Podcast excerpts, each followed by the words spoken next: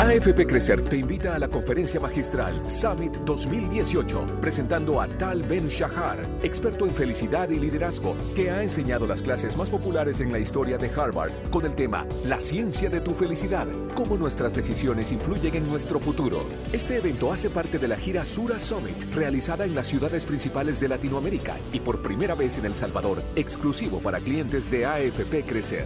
Más información en crecer.com.sb. La portada en el Faro Radio. Estamos de regreso en el Faro Radio, ya lo comentamos en el saludo. Eh, a partir de hoy está abierta oficialmente la temporada de cacería. Como decían en aquellos cómics, em, empieza eh, la cacería del voto de parte de los cuatro candidatos y las cuatro fórmulas presidenciales que compiten en 2019 para dirigir el órgano ejecutivo de El Salvador durante los próximos cinco años. Y el panorama que tenemos rápidamente una derecha que tiene, con un candidato que tiene muchos años de estar tratando de posicionarse en los medios, como es Carlos Calleja, eh, un, candidato que representa, un candidato joven que representa a las viejas élites del Partido Arena, una izquierda debilitada, algo que por primera vez pasa también y que es que el gobierno de turno llega con su candidato como el último de la fila o uno de los últimos de la fila y un un outsider probablemente, pero que, que, ya no es un outsider, tiene años ocupando cargos públicos, pero alguien que se vende como una disyuntiva, un, un disruptor del sistema, alguien que, que, está contrario a los partidos políticos, que entra con uno, un partido, uno de los representantes de lo peor de la política salvadoreña, como lo han dicho ya algunos, incluso, eh, por ejemplo, Félix Ulloa, que es el candidato a vicepresidente de, de, Nayib Bukele. De esta dicotomía de los cambios que enfrentamos en la política actual en Salvador y lo que va a ser diferente en la campaña presidencial 2019, vamos a hablar ahora en la portada y tenemos como invitado a Oscar Picardo Joao. Oscar es investigador, director del Instituto de Ciencia, Tecnología e Innovación de la Universidad Francisco Gavidia y también es columnista del Faro y de hecho en las últimas tres semanas ha escrito una serie de columnas que plantean algunas de las interrogantes que vamos a estar conversando en este programa. Bienvenido, Oscar. Gracias, un gusto estar eh, con ustedes conversando de estos temas importantes de coyuntura. Bueno, Oscar, empecemos. Tenemos básicamente tres bloques diferenciados que, de los que queremos hablar, derecha, izquierda y esta cosa que no sabemos muy bien definir todavía, la ideología de nuevas ideas. Pero empecemos con la derecha. ¿De qué derecha estamos hablando? Eh, es decir, es una derecha que llega eh, debilitada coyunturalmente por el, juicio reciente de, su último presidente, el último presidente de la derecha, que es Antonio Saca, pero que también de repente en las encuestas uno puede ver como que eh, no está tan lejano del líder o, está básicamente disputándole esa pole position ahora que empieza la, la campaña. ¿Cómo llega esta derecha a la campaña electoral? Bueno, yo creo que hay, una característica en casi todos los cuatro, quizás en los tres principales contendientes, eh, que llegan con partidos políticos agotados y candidatos frescos, por decirlo de alguna forma, ¿verdad? En general. Hugo representa una figura, digamos, positiva, pero con un partido muy desgastado eh, Nayib también representa una cara joven, fresca, entre comillas, eh, con, un, partido desgastado, y Carlos Calleja igual, un candidato nuevo, un empresario joven, con un partido muy desgastado. Entonces, esa es como la característica y, el ambiente que tenemos. Eh, más allá de ello, yo creo que en el fondo todavía nuestra cultura partidaria, por lo que hemos visto, porque al final eh, cuando hablamos de partidos o de la derecha o de la izquierda, vemos los comportamientos políticos, las conductas políticas, da la impresión de que no han cambiado mucho, ¿verdad? Eh, y, lo vamos a ver en el tono de la campaña y en el tipo de campaña.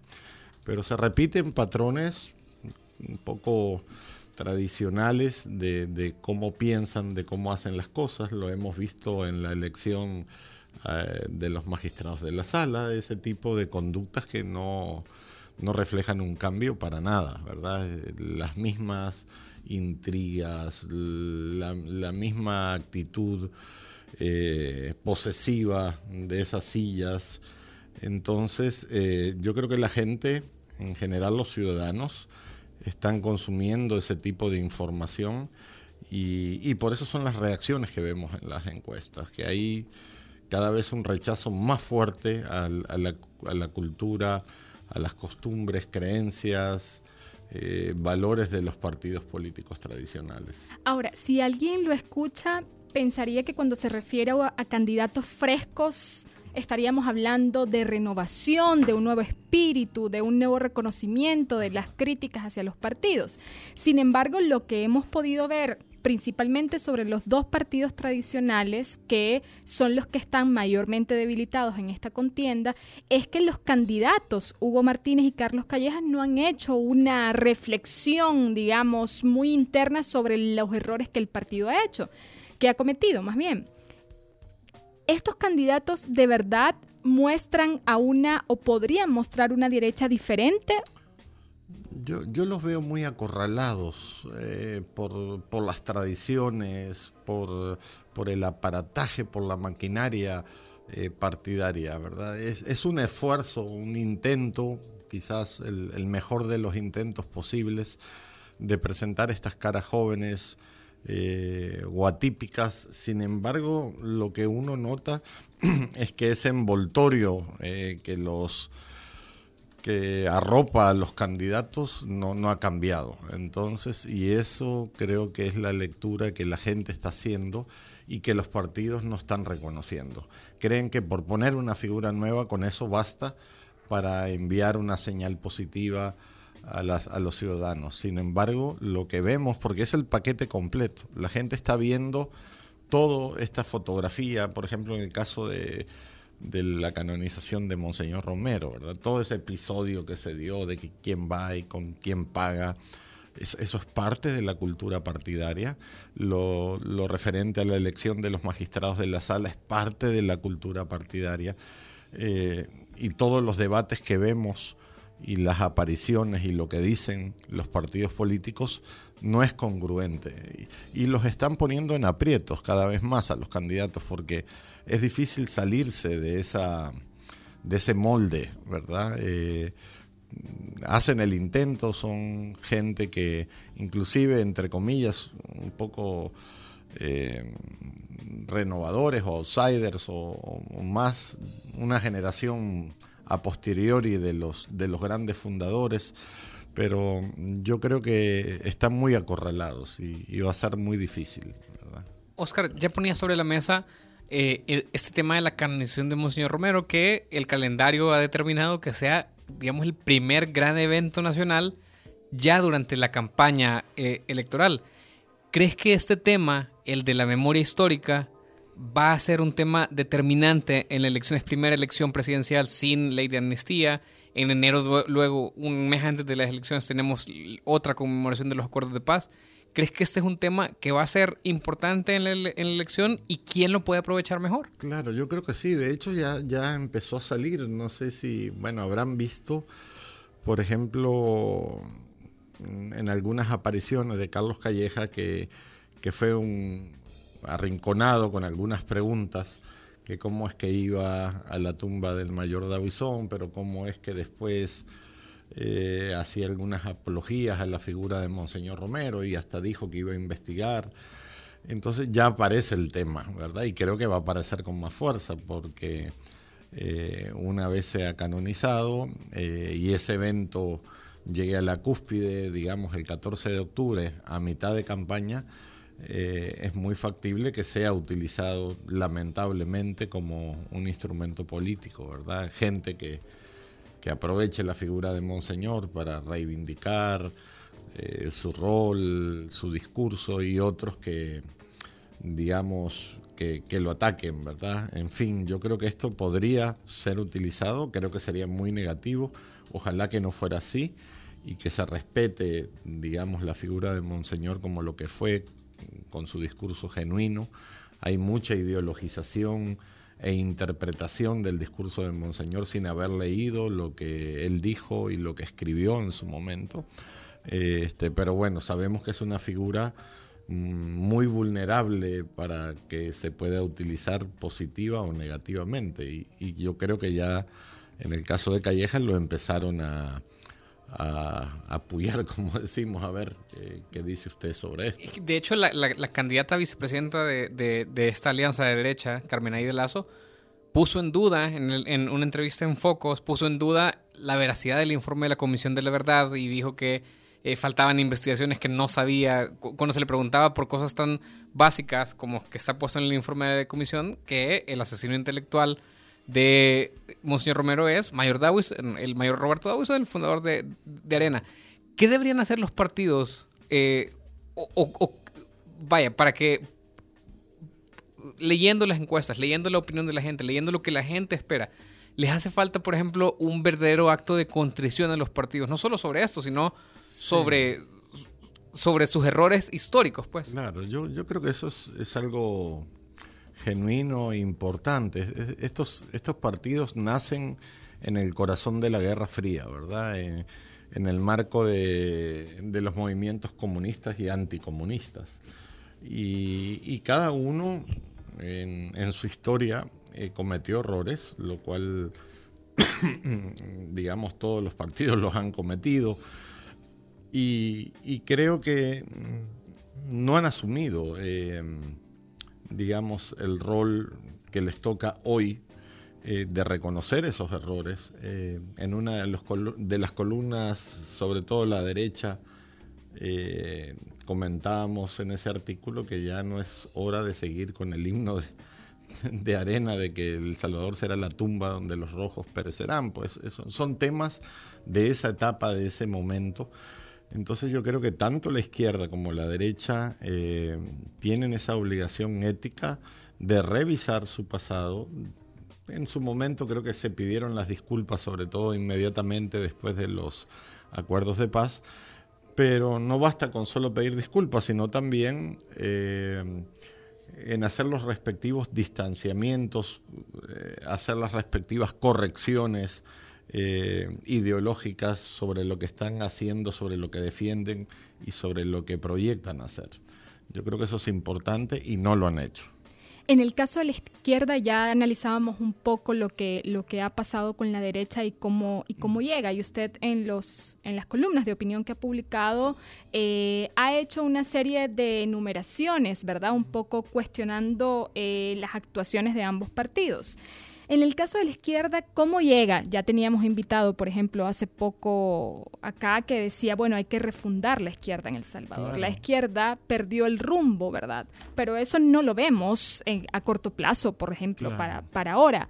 Según su punto de vista, ¿de qué izquierda estamos hablando en este momento? Claro, yo creo que se fue desnaturalizando un poco la izquierda, ¿verdad? Una vez que asumió el poder una vez firmados los acuerdos de paz se transformó en partido político. Esa transformación fue la primera metamorfosis que tuvo la izquierda, eh, que supuso reacomodar su equipaje de ideas, de proyectos políticos. Eh, pero lo más crítico viene cuando llegan al poder y, ahí hay una desnaturalización mayor. Es un fenómeno que ha sucedido no solo aquí, en, muchos otros países.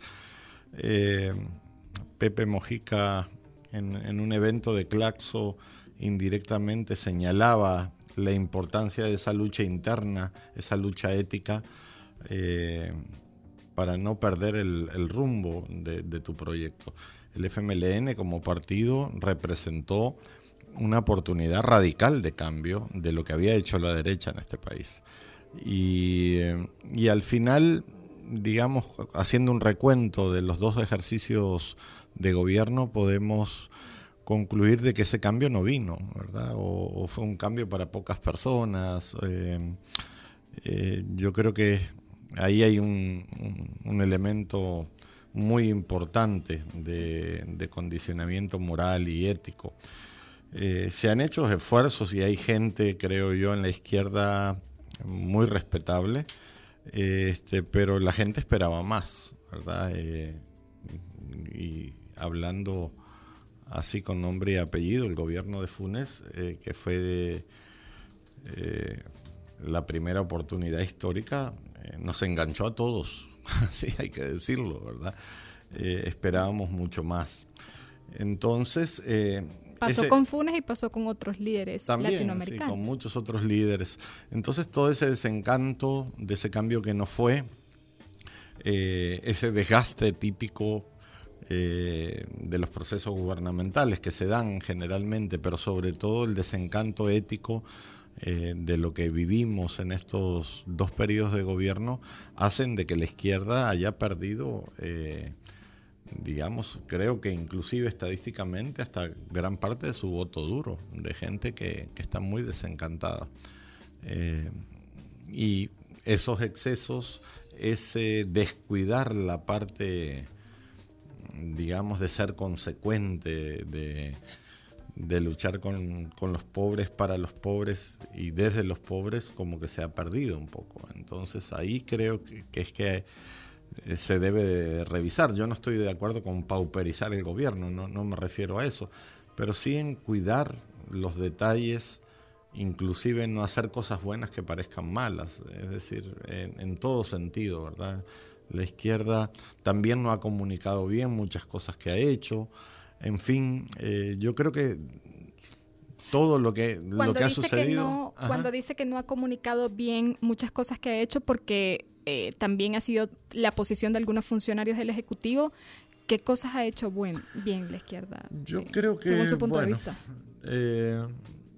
ha hecho unos golpes de timón a nivel gubernamental que la, que la derecha en el pasado descuidó eh, me da la impresión de que hubo un intento por invertir más y mejor, intento, y quiero aclarar eso, por ejemplo, en el campo educativo, eh, porque al final todo, todas las políticas sociales no han logrado sus objetivos eh, fundamentales. Por ejemplo, me voy a referir a un caso concreto.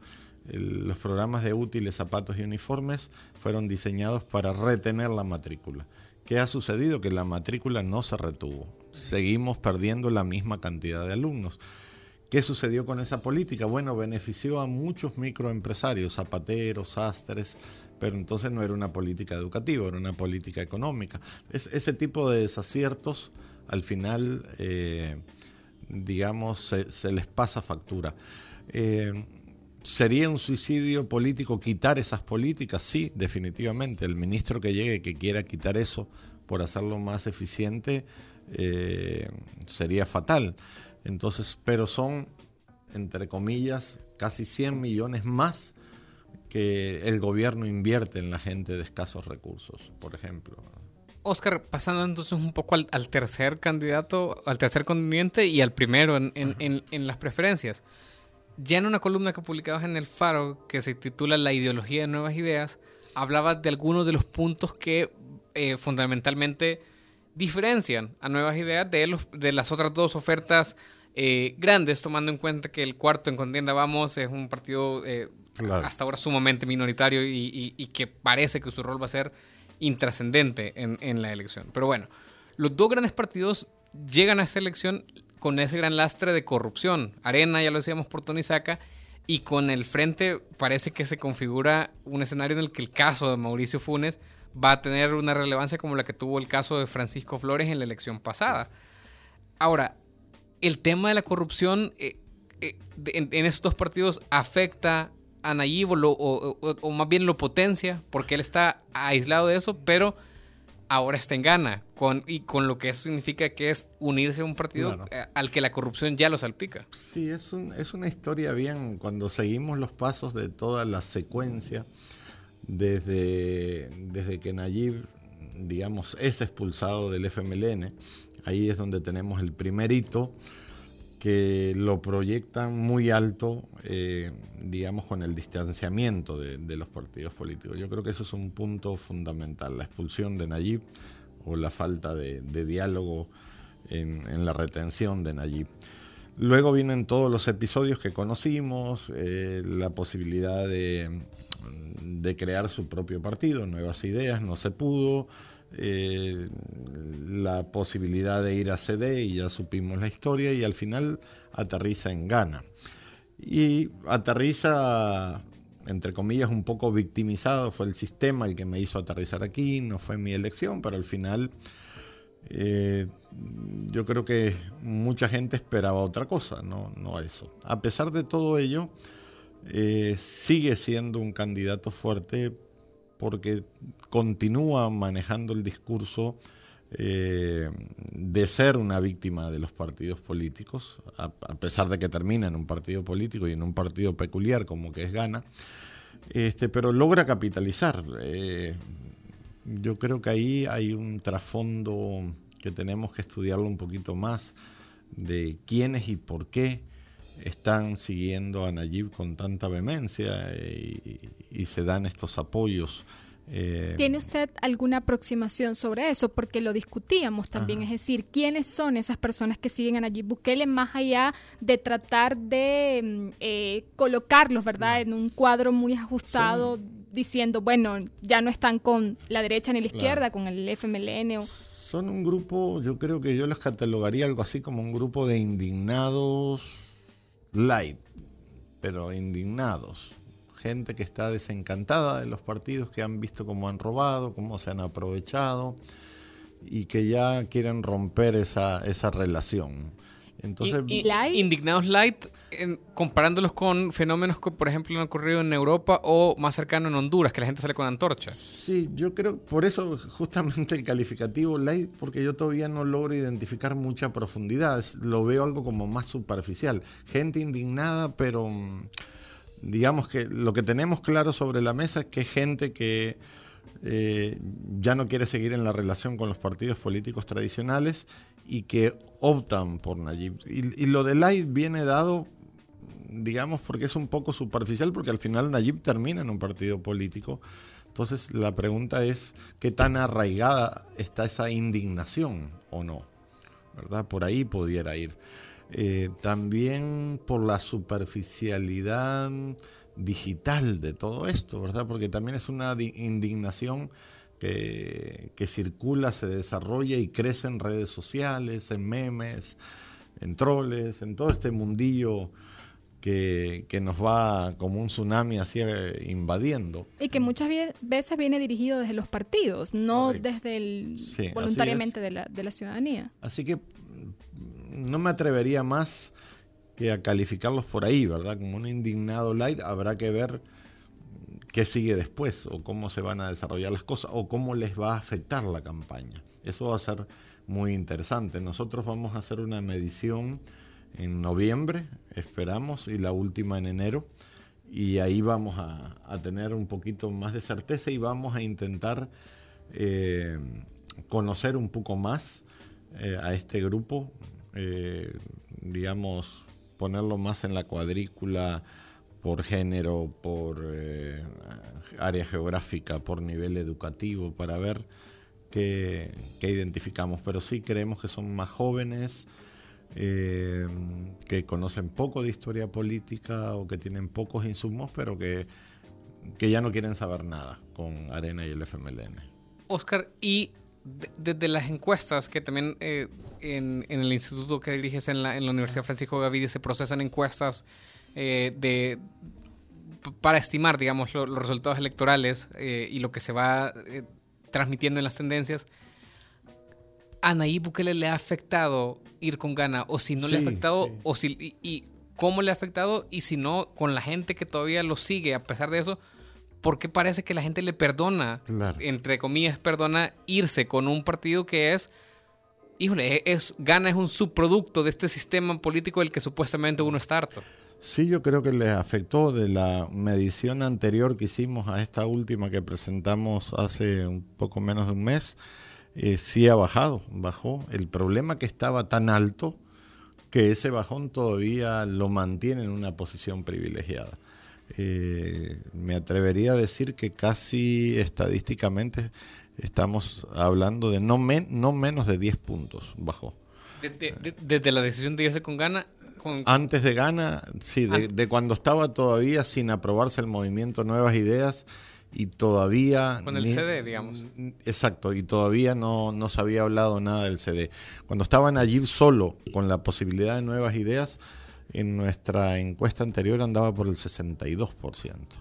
y después bajó a casi 40 y pico alto, cerca de 50, pero sí tuvo un bajón. Pero igual, a pesar de ese bajón, se mantiene alto y la gente le toleró ese cambio. Eh, yo creo que como una reacción, volvemos al tema de indignación por este tema de los 300 millones de saca y los posibles 300 millones de Funes. O sea, yo creo que la gente dijo, es que es, que es demasiado. Prefiero inclusive esto de gana a que se vuelva a repetir otros 300 millones o, mandarle ese mensaje a los partidos políticos. Claro, son factores además que sucedieron en el momento en el que él además denunciaba un bloqueo sistemático por parte de, los, de los mismos partidos. Exactamente. Entonces yo creo que a pesar de eso se capitalizó bien. Eh, todavía mucha gente eh, le sigue, creo que va a tener un impacto significativo, vamos a ver la próxima medición y, bueno, inclusive si nosotros vemos en estos dos meses, ha estado muy callado Nayib. Eh, Calleja sigue muy fuerte, eh, haciendo visitas, Hugo Martínez también. Entonces vamos a ver qué sorpresa eh, aparece en esta campaña y con qué herramientas de comunicación este, vamos a ver los debates, si se van a dar, el de Asder y otros que están por ahí planteados. Pero... Ahora, ¿son determinantes los debates en una campaña electoral en el caso de El Salvador? Generan mucha opinión pública. Eh, la mayoría, yo, en la historia democrática de los acuerdos de paz para acá y de varios debates que he visto, son muy eh, cajoneros, son muy elaborados. Eh, condicionan mucho los candidatos. Quiero que cuidado que no haya nadie de los que pregunte que sean, eh, digamos... periodista, o sea, buen entrevistador. Sí, buen entrevistador, que no vaya a hacer preguntas incómodas, armemos la agenda.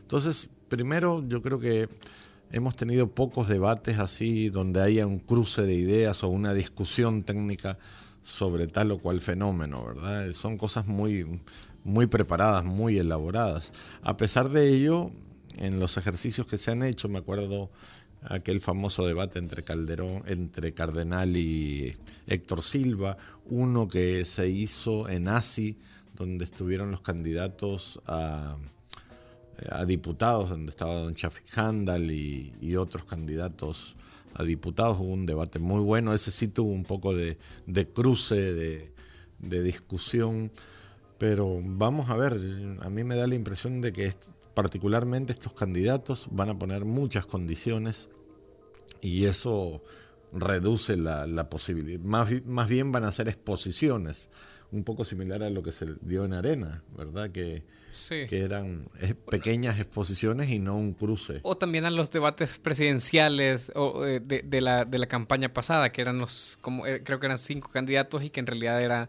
como respuestas de un minuto y medio por cada uno y eran temas bien superficiales. Oscar, es un error dar por descontado al FMLN. Digamos, es tercero en las preferencias, pero es el partido de gobierno.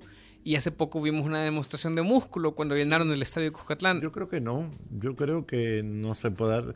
El FMLN y Arena tienen, digamos, una buena base territorial. No, no debemos descartar que el día de las elecciones uno de los factores más importantes es disculpen la palabra, acarrear gente, ¿verdad? Ese día se, se activan todos los sistemas de transporte y de logística y empiezan las cajas de pollo y las camisetas, las gorras y los buses. Entonces, eso podría alterar. Eh, la campaña podría alterar eh, en cierta medida algo. Sin embargo, al ver todos esos elementos, yo todavía me atrevería a pronosticar que va a ser cuesta arriba para Arena y para el FMLN. Por lo menos eh, proyectar un gane en primera vuelta lo veo muy difícil. Y el, el, tema de, de, la derecha, regresando un poco, ya decíamos que Nayib sufre una baja después de unirse a Gana. Es una lectura interesada si alguien de derecha dice, bueno, eso significa que el candidato de, de Arena está subiendo, que Calleja está subiendo, viendo que Nayib baja en sus números? Bueno, sería una lectura un poco mm, eh, de oportunidad, digamos, ¿verdad? Eh, yo creo que al final quien sube, quien baja, habría que medirlo por, por las mismas encuestas en función de las propuestas y en función de, de, los cambios, digamos, tangibles que se den en la opinión de la gente. Eh, ya eso se dio. De hecho, en la, en la encuesta que nosotros, en la última encuesta que nosotros publicamos, ya ahí ya está marcada una diferencia, ¿verdad?, a favor de Bukele. Eh, vamos a ver qué pasa con el despliegue de la campaña, ya en, en, serio con las propuestas. Eh, uno en las campañas escucha cualquier cosa, las campañas aguantan todo, ¿verdad? Que van a generar más empleos, que va a mejorar la, la seguridad, la educación. Eh, yo creo que tenemos que centrarnos en esta campaña, sobre todo los compañeros periodistas, en los temas fiscales. Esos van a ser cruciales. Hay que empezar a hacer números. Se viene el pago de los 800 millones el, el próximo año. Eso significaría que un tema crucial es reforma fiscal. Aquí ningún presidente va a gobernar sin reforma fiscal. Entonces, ¿cuál va a ser la reforma fiscal? ¿De dónde van a sacar dinero para darle, para pagar las pensiones, para invertir más en educación, en salud? Eso no está nada claro. La pregunta es cuántos puntos le van a subir al IVA y, a la renta. Ahí va, ahí va a estar la, el verdadero eje de la campaña. Que es una decisión que no se ha tomado en los últimos tres años. Sí, exacto. La han ido retardando porque es antipopular. justamente por la campaña. Por la campaña. Pero ahora yo creo que esas tienen que ser las preguntas de campaña. Dígame lo que quiera, pero dígame de dónde va a sacar el dinero. Porque el Estado ingresa en el 2019 con un colapso. Ya vemos cómo está Costa Rica que, deberíamos de poner las barbas en remojo, pero aquí tenemos que hacer un pago de 800 millones y ¿De dónde? Es, el tema. Bueno, ya tenemos que irnos, pero sin antes eh, comentar que hicimos una encuesta en El Faro Radio, en la cuenta de Twitter. Preguntamos cuál de estos factores podría influenciar su decisión de voto en las elecciones presidenciales de 2019.